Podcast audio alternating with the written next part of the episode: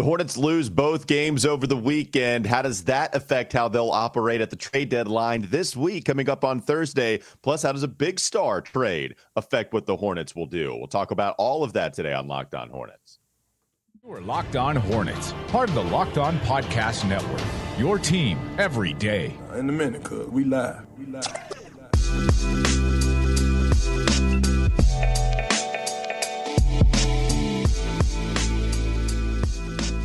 Thanks for joining us on Locked On Hornets and making us your first listen. We're free and available anywhere you get your podcast. That includes YouTube, by the way. You can follow us on Twitter at Locked On Hornets as well if you want to follow our social account. Did want to remind you that this episode is brought to you by Prize Picks. Prize Picks been a partner with us for quite a while now, and here's how it works: you can pick uh, about two to six players, and then you can uh, have an int- uh, a 100% instant deposit match up to $100 with promo code Locked On if those players score more or less than Prize Pick projections. That's PrizePicks.com. Mm. Promo code Locked On. Yes, very cool. Prize Picks. That's Doug Branson giving you the interesting noise there. Every HornetsBoxScore.com. Mm. That's his Substack.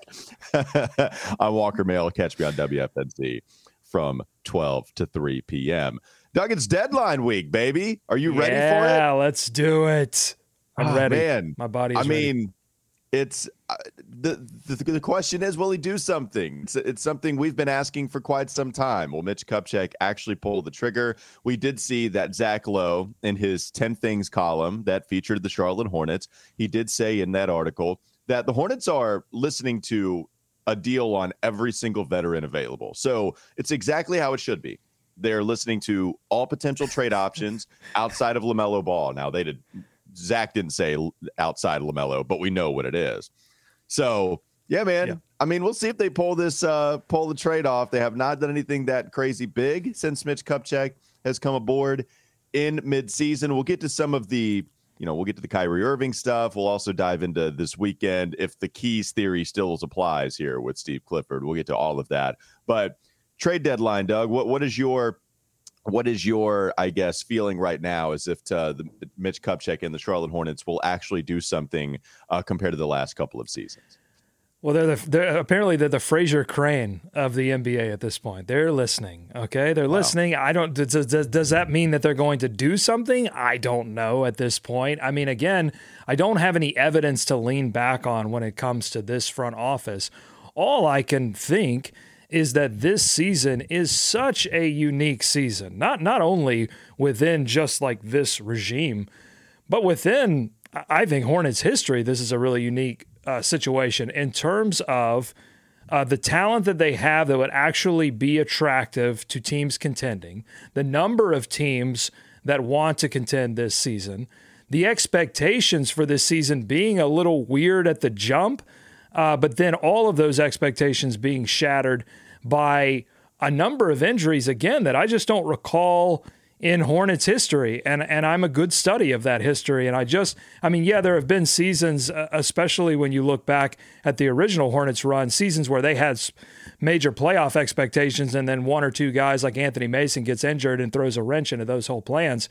There weren't those kind of expectations for this season, but they they didn't really even have the possibility of surprising people this season because of the number of rotation players they've had out and then you you hire a coach that used to be your coach and that isn't going oh. well oh. and you re-sign a guy in Cody Martin and that guy doesn't play like it's just such a unique season and I think it all sort of comes back around to this organization is being forced their hand is being forced at this point to to reset the dial on everything so let's talk about Kyrie and his movement because it blows up over the weekend. We get news on Friday. We broke it on the 12 to 3 show and Kyrie demands a trade. Or he requests a trade is the right word, but it looked like all intents and purposes that he demanded a trade.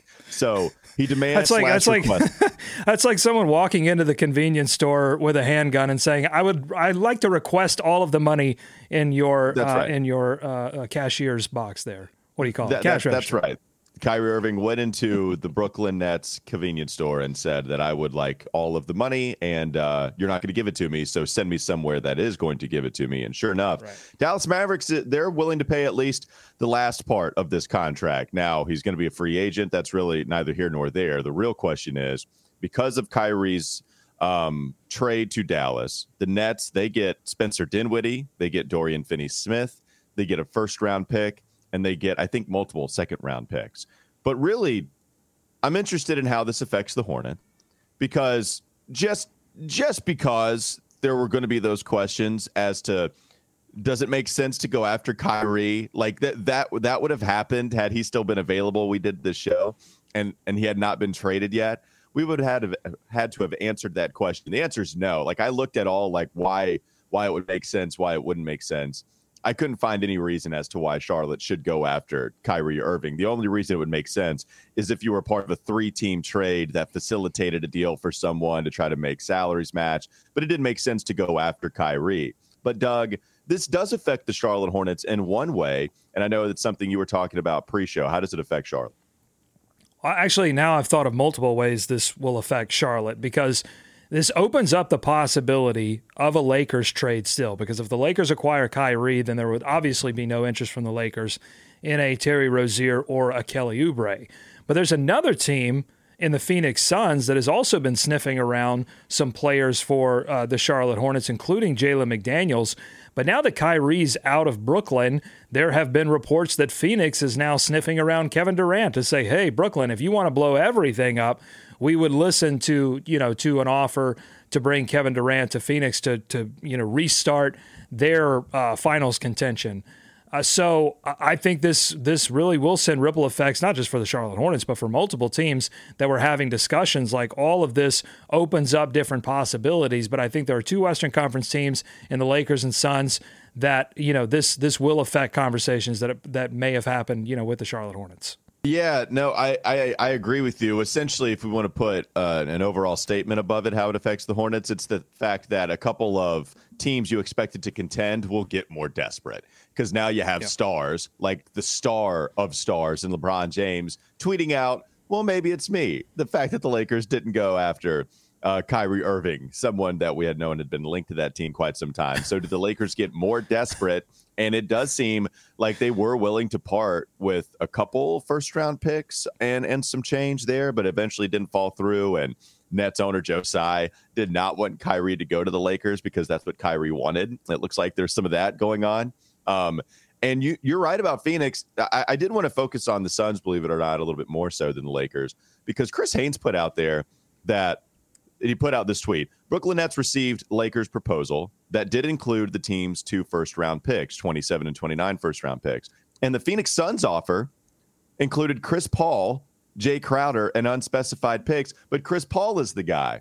I mean, Doug, it's what we theorized not too long ago that if mm-hmm. Chris Paul was available, it might make sense in some potential Terry Rozier trade Rozier has been playing a lot better in the last month and a half, month and some change. Last night, Steve Clifford credits Terry Rozier for being the guy that was on pace for a monster game, gets double teamed. It opens up everything else for the offense. So, Phoenix, you're right. Like it, Lakers, you could see getting more desperate, but now if Phoenix can't get Kevin Durant, then maybe they get a little more desperate and they're willing to deal a Chris Paul and whatever for Terry Rozier, and of course, it has to make sense for the Hornets. But what do you think about the the bigger possibility there with Chris Paul, your boy, coming back home? Well, I don't know that he's my boy. I mean, I don't know why he's my boy, but I'll say this about you will say be if he's a Hornet. Well, I guess yeah. Then he become yeah. Anyone that you know is wears the purple and teal is okay with me. But uh, on the Terry Rozier front, Clifford not only credited him with the great start. I really like, and I'm not this is not what Clifford said, but it is kind of what he said, which is like Terry Rozier against Orlando was really the only guy that gave a damn. You know, like he's the only guy that's no, like fighting yeah, basically. for these wins.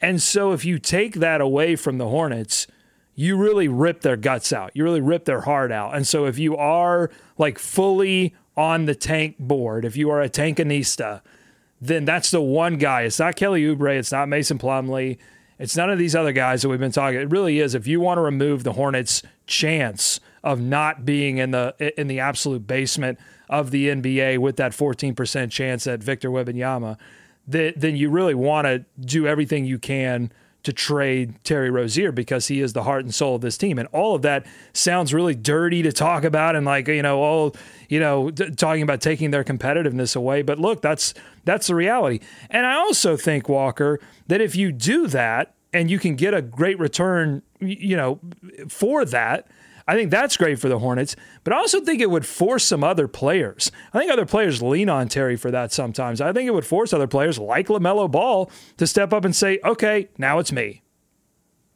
Yeah, and well, and and Chris Paul, I don't know if that would be the way to completely lose all the games as much as possible, right? Because Chris Paul is a floor raiser despite his age, even. So I don't know if that would happen for Chris, but you're right. Like Terry was credited by Steve Clifford. You know, he say you know, even both ways. He credited not only his offense but defense, how how much how hard he was playing out there. So you're right about that. I did want to include this conversation going into the next segment and then touch on this weekend's game. Coming up next on the Locked On Hornets podcast. Don't go to sleep on the Hornets just yet.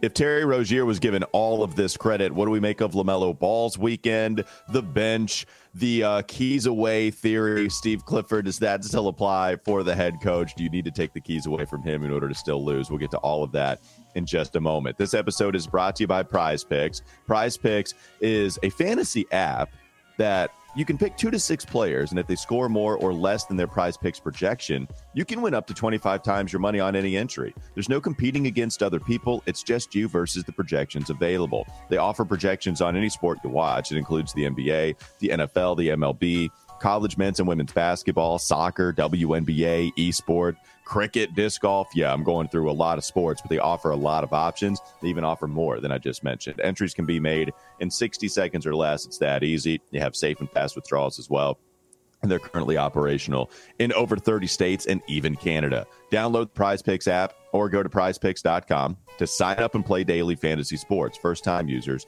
can receive a 100% instant deposit match up to $100 with promo code locked on. If you deposit 100, Prize Picks gives you 100. If you deposit 50, they give you 50. You get the idea. Don't forget to enter promo code locked on at sign up for an instant deposit match up to $100. More Locked On Hornets coming up next.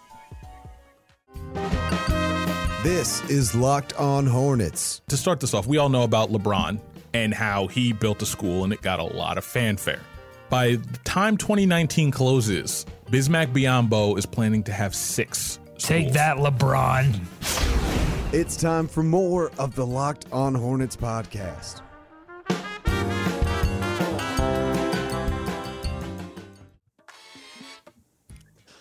All right, uh, going into the weekend, the Hornets were 15 and 38, and now they're 15 and 40, playing hmm. a couple games that featured teams towards the bottom of the Eastern Conference standings. It included hmm. one team that was actually below them in the Eastern Conference standings, and still are, by the way, in the Detroit Pistons, the Orlando Magic.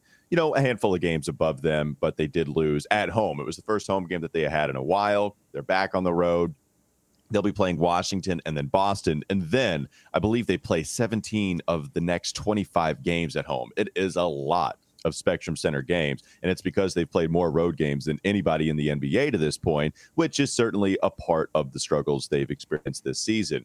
Before we dive into the game, my question is because they lose to the Pistons, because they lose to Orlando, we started to get a little worried about them winning too many games if you are yeah. a tankanista, as you call them, right? Because at the end of the day, there's not a great shot of getting Wemby, but you give yourself more of a shot if you are a part of the three worst teams in the NBA and if you mm-hmm. are the fifth worst team.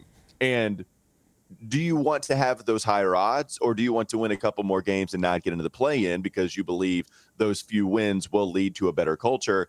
I'm going to subscribe to getting closer to a number one overall pick. That's just my theory. But they got there without trading anybody. They got there with Steve Clifford still coaching the team as healthy as they've been. You know, Cody Martin is not going to be healthy this season. That's just how it is at this point. Are you worried about that anymore? Like, d- does the keys theory still apply here with Steve Clifford? Um, even if they just don't do anything at the deadline and the roster is uh, just as it has been this entire season? No, I think the plot has been lost at this point for the Charlotte Hornets. I, I don't know that this particular group, as it's constructed, is really, it believes that the plan that is being set forth for them. Uh, they obviously don't believe that it's it's good enough to actually go out there and execute because they're not playing physically. They're not playing with a lot of urgency at this point against two teams in in Detroit and, and the Magic that, you know, you at least have are, are on equal footing talent wise and I think arguably have, you know, more talent certainly than Detroit and, you know, maybe a little bit more talent just across the board than the Magic. It's a t- it's a tough matchup the Magic because they do play so big. Uh, but yeah, I mean, I don't, you know, I listened to Steve Clifford after the Magic game and after the Detroit game, and it just sounds like a guy who has just run out of things to say at this point because I think he's said everything. You know, he's laid out his vision for the team. He's laid out what what he thinks will allow this team to win basketball games. Sometimes the team has responded to that and and surprised because I mean, if you look back at this season, there are a number of good wins for this team where this team performed well above expectations and snuck up on playoff level teams and beat them. So it's not as if it doesn't exist. It's just I'm now confident that it wouldn't happen consistently enough, I think, to ruin uh, their their sort of top three odds at this point, which is totally surprising to me because again, I look at the roster, despite the couple of injuries that they have to Oubre and Martin, and I thought, yeah, this is a team that's good enough to beat, you know, Detroit and Orlando. It's crazy. Yeah, yeah. The the fact that they lost to those teams that that that's what's surprising here, and maybe maybe not surprising, but you get the idea. So so look, Lamelo, thirty three points, eight rebounds, six assists against the Orlando Magic if you look at what he did against Detroit, I'm trying to bring up that exact box score right now, but LaMelo Ball has been playing better. The shooting percentage isn't phenomenal. It wasn't against Detroit, but he did have 23, 8, and 8. Also had five steals. He has nine steals in the last two games. What have you made of LaMelo Ball's uh, performance the last two contests? Well, he's been great in the second half. I think it's been crazy how much he struggled since he's his latest return in the first half. And you you would look at the box scores you know across his return and go wow he's he's playing super well. But so much of it is coming in the third quarter and fourth quarter. So here are the numbers. In the first half since his latest return he is shooting 31.6% from the field on nine and a half attempts on almost six three point attempts in the first half he's shooting 26.5% uh, so, the, like to me, those numbers are are pretty crazy when you consider again how he's finishing these games. He's looked more aggressive in the second half, but I think there is it, it's a strange thing, and I think it's something that would even itself out over time. Uh, but certainly, they've had to depend on Mason Plumlee having a good start, on Terry Rozier shooting well in the first half, because if they don't get some of those things to happen, uh, uh, Gordon's not being aggressive at all. He uh, he's really, I mean, he had like a, a, a perfect game from the field, but he wasn't shooting a ton. He sort of, I guess, fully devolved into this Nic Batum role. So, like, if you don't have a couple of those things happen in the first half, you're looking at potential blowout city because Lamelo hasn't been able to turn it on until the third and the fourth quarter. It's been really strange to watch. Well, yeah, I mean, and, and if you look at what the Hornets have done defensively, it's been really bad too. I mean, uh, oh, against yeah, Detroit, I mean... you give up 118. Against Orlando, give up 119. I mean, Doug, against Orlando, there was a stretch where they gave up three straight open corner threes, wide yeah. open corner threes, and that was in the middle portion. I don't remember if it was third or, or I think it was third quarter, um, maybe second. But I mean, it's like okay, the one of the more most valuable shots in all of basketball and you're just giving wide open corner threes and i think they drained all of them if i'm not mistaken. I think they got nine points there. And so it was just atrocious man. Like that's just how it is watching defensively how this charlotte hornets team performs. It's what steve clifford has talked about you know quite a bit. The lack of physicality against orlando they were out rebounded pretty heavily. So um, the Charlotte Hornets only got 39 total rebounds. The Hornets got, and, and, the Magic got 52. Offensively, the Magic got 18 offensive rebounds, and the Hornets only got eight. Uh, it, Steve talks about that, right? He said that against Detroit. He said that against Orlando. It's defense, it's lack of rebounding, and it killed them. Against Chicago, he, he credited rebounding. That that is a recurring theme as the Hornets continue to lose games. Well, rebounding is physicality. Rebounding, yeah. as Clifford would say, is about hitting the guy first. It's a it's it's urgency and physicality. It's I want this basketball more than you, and I'm willing to put my body on the line to to get it. And they just didn't have that against Orlando. And Orlando took advantage because they already had the size advantage, even without Mo Bamba, who was suspended for trying to fight Austin Rivers in the tunnel. Like, even without Mo Bamba, they still had enough size. Wendell Carter Jr. just absolutely manhandled Mason Plumlee inside and out, just had them mm-hmm. all confused if you look later in that game again, the big story from that Orlando game was the free throw line at the end of the game. They had a chance to get themselves. They lost the lead. They had a they had a lead in the fourth quarter. They lost that, but they still had a chance to come back had they just hit their free throws. JT Thor went one of four. Mason Plumlee uh, two trips to the line, 0 of 4 in those trips. And I think it's all, we talked about Mason Plumlee's free throw shooting. It's all about confidence. And I think by that fourth quarter, because of how Wendell Carter Jr. played, his confidence was totally shot. He had no chance at hitting those, uh, hitting those uh, free throws. So, yes, it is about physicality for the Charlotte Hornets. They don't have it naturally. And unfortunately, Clifford hasn't really been able to inspire them enough, you know, to find that extra gear to get those to secure those rebounds because it was it was offensive rebound putbacks, it was offensive rebounds that got kicked out for threes. It's been killing them all year. It killed them against the Magic. The Magic are a team sort of like the Hornets were last year where they don't really have enough talent to compete, but they've got enough want to. Well, and, and they're a bad matchup for Charlotte as well. I mean, they're big all across the board. Even Markelle Fultz is a big point guard, right? Like uh, LaMelo. Oh, Banchero. I mean, Banchero oh, killed oh, McDaniels awesome. too. Like Jay, we've been lauding Jalen McDaniels. I think other teams see the potential for his defense, but you, but I think what you saw there in that game was the limitations of Jalen McDaniels in terms of being able to put him on a player that is sort of the best offensive player on the team and and lock him down. He he really can't do that, especially a guy like Paolo that has the size. And they were throwing double and triple teams at Paolo at one point, and Paolo yeah. was just passing out, hitting the cutter. That guy's super. T- like that to me, Paolo is the argument to go after Wemby because Paolo has turned Orlando into a nothing team into a something team, and that's what Wemby or Scoot would do for Charlotte. One, Paolo did not shoot well at all, but you're right. The talent is still there. He got to the free throw line a million times, made 10 of his 11 free throw attempts. And so uh, the, the shooting wasn't there, but you're right. I mean, the talent, what's crazy is how tall he is. I mean, when, when you see him in the post and then you see him next to Mason Plumlee and they look like they're the same size, except that Paolo is out here running point, like point center. It's crazy. And it, it goes back to that, that draft um, where they show him next to Chet Holmgren, and then David Robinson is there, and everybody was like, "Whoa, Chet's a couple of inches taller than David Robinson. That's insane." Where I was yeah. paying attention to Paolo, who's right there with David. I'm like, guys, are you not seeing Paolo as as tall as David Robinson? I mean, I get it, Chet Holmgren center, crazy.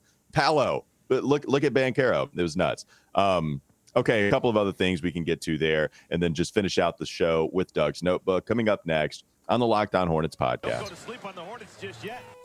maybe give you a few other trade deadline things. Zach Lowe also mentioned another thing about LaMelo's defense. And then uh, we can get to the schedule ahead, two more road games. And then the Hornets are going to be playing at home quite a bit. We'll talk about the effect on Charlotte that way. This episode is brought to you by Built Bar. If you're looking for a delicious treat, but don't want all of the fat, if you don't want all the calories, then you got to try a Built Bar. Built Bar is so good. And well, for starters, the reason they're so good is because they're covered in 100% real chocolate. They come in unbelievable flavors as well churro, peanut butter brownie, coconut almond. There's a lot of coconut variations that are excellent, a part of Built Bar, but they have high protein, they have high fiber, and they're low in calories and they're low in sugar.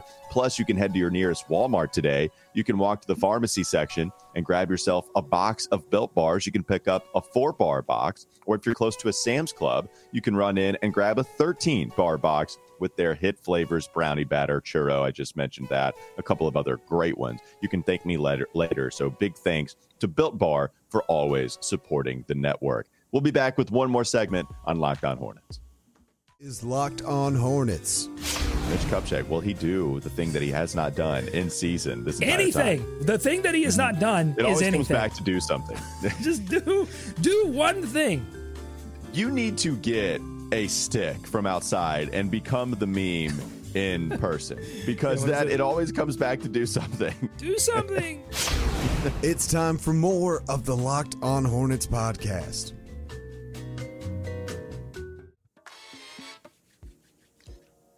I don't know why it hit me different there, but that last do something that is so just begging. You you were you were defeated.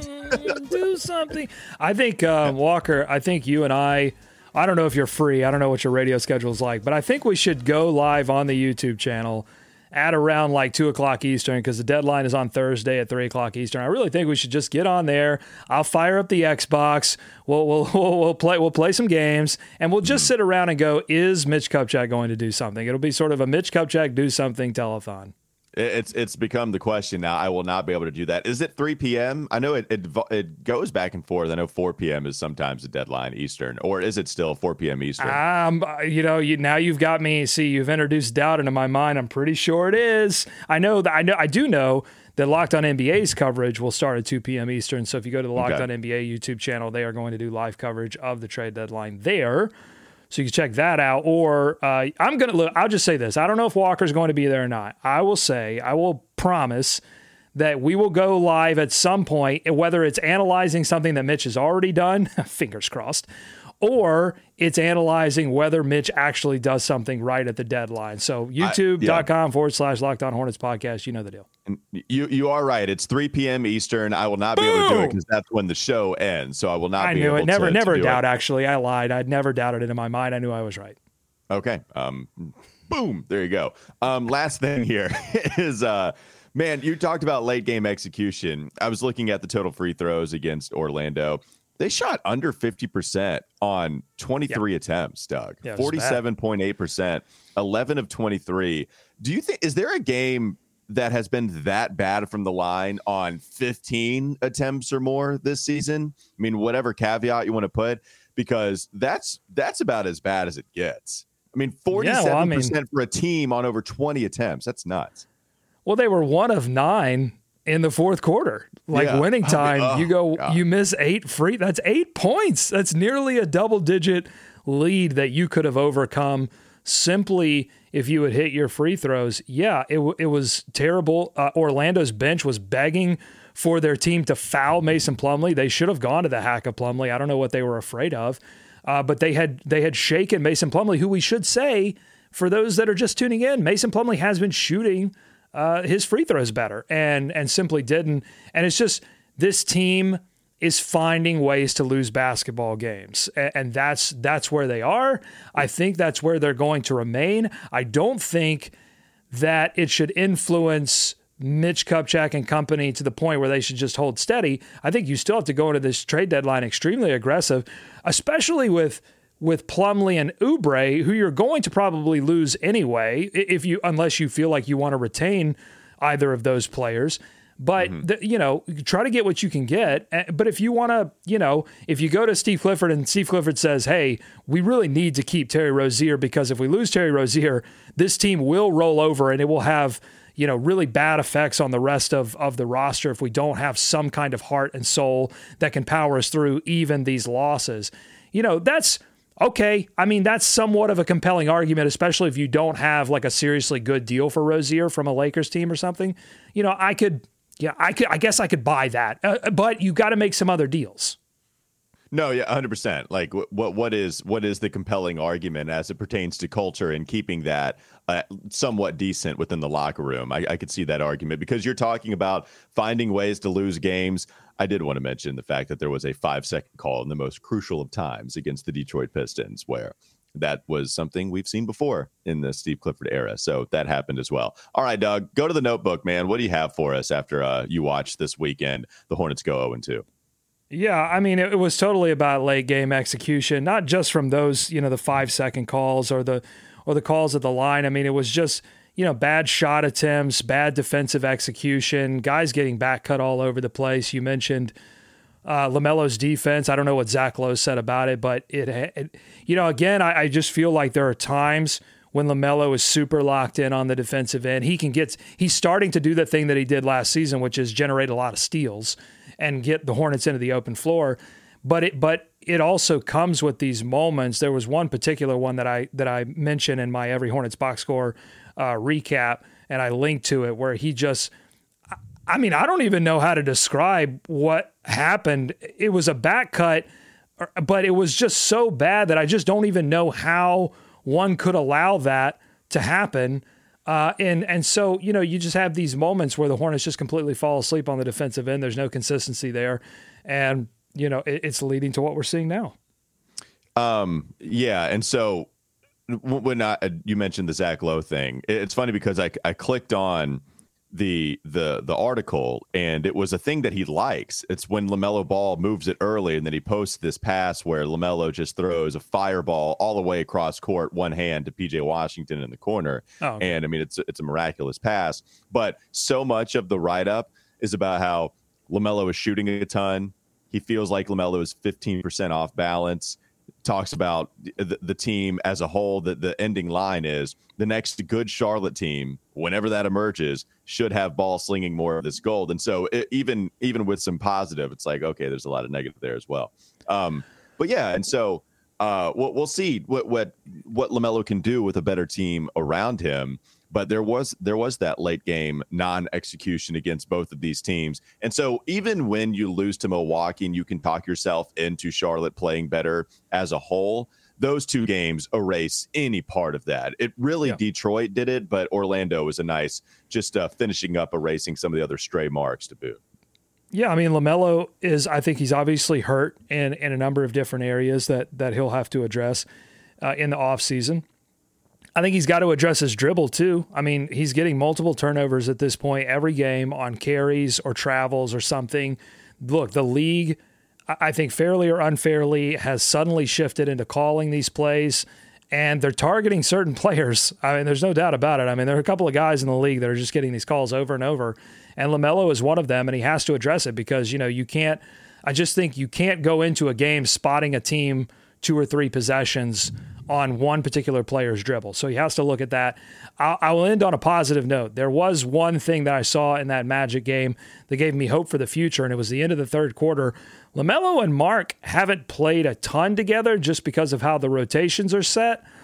But LaMelo and Mark got some time on the floor, and at the end of the third quarter, they had back to back plays one where he found Mark for an alley, and one where LaMelo threw a pretty amazing pass because it should have been a turnover because of how they were defending it. And they had LaMelo racing towards the baseline, but he gets the pass away. And again, there are these moments where Mark Williams, he, he just has these sticky hands. He just throws a hand out there. He's got that crazy long wingspan so he can get to basketballs that other players can't get to.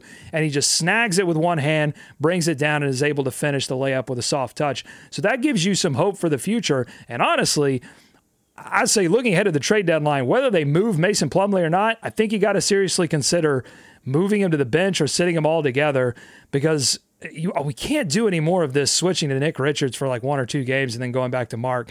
Mark's obviously the answer here. And I think they need to focus on these last 20 something games on developing the relate whether whether it leads to good play overall or not, they need to focus on developing the relationship of LaMelo Ball and Mark Williams together if that's the future because you don't want to start that next season. You want to start that right now and then, you know, they can work on other stuff in this coming off season, but it looked good.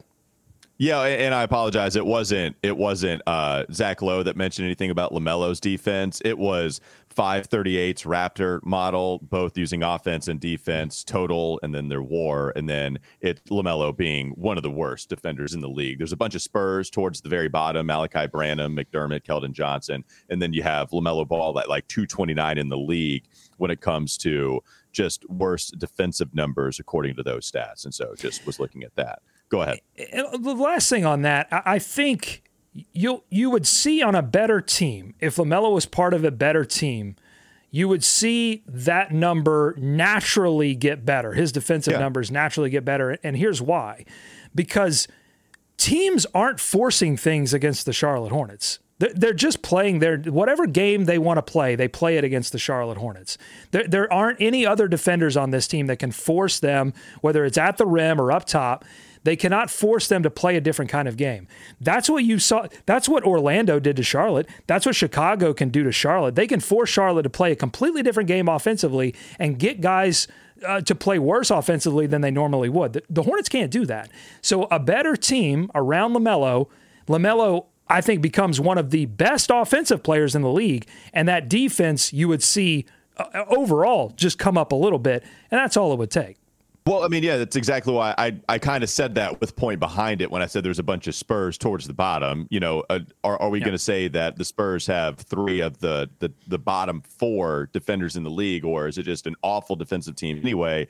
And everybody is affected by one another. So Lamelo, maybe there's not a lot of Hornets there on that list towards the very very bottom, but at the same time, we know how bad the Hornets are defensively, and of course, as any catch-all defensive stat is, it is far from perfect by no means is there a lot of, of stock that you can put in a lot of that but if you cared about it at all just thought i would mention it um, all right last thing doug just uh final final moments um, from you watching this weekend and what you wrote in your notebook uh, final thing is that yeah, I think it is. We'll go back to something we talked about at the beginning of the show. I, I don't I don't know that it's necessary to take the keys away from from Steve Clifford at this point. I think the the I think he's fine to drive. Um, I, I think that he's run out of things to say. I think it would probably benefit Clifford somewhat if there was a shakeup because I think it would uh, put a little bit more urgency back into this team and refocus on what they should be focusing on, which is not, you know, winning these games. I'm a little worried about Steve Clifford. I mean, he got so upset at uh, a Gary Harris offensive rebound against Orlando, and Gary Harris – uh, not a very tall guy, uh, if you know. Uh, and it was around PJ and Mason. Neither went after the ball. Like they just didn't go after the ball. Gary Harris got the offensive rebound. I thought Steve Clifford uh, was going to just absolutely. I thought he was going to get himself kicked out of the game for yelling at his own team which I think would be a first in NBA history. Getting yourself thrown out of a game, getting technicals because you're yelling at your own team. I mean, yeah. cover your ears if you're in the first couple of rows because he was just absolutely cursing Mason Plumlee out. And so I'm, I'm worried about Steve. I think if you're the organization, if you lo- if you love Steve, if you care about Steve, you know we know that uh, Kupchak gave him an apartment or some weird story that they told at the beginning of the oh, season. Oh, right.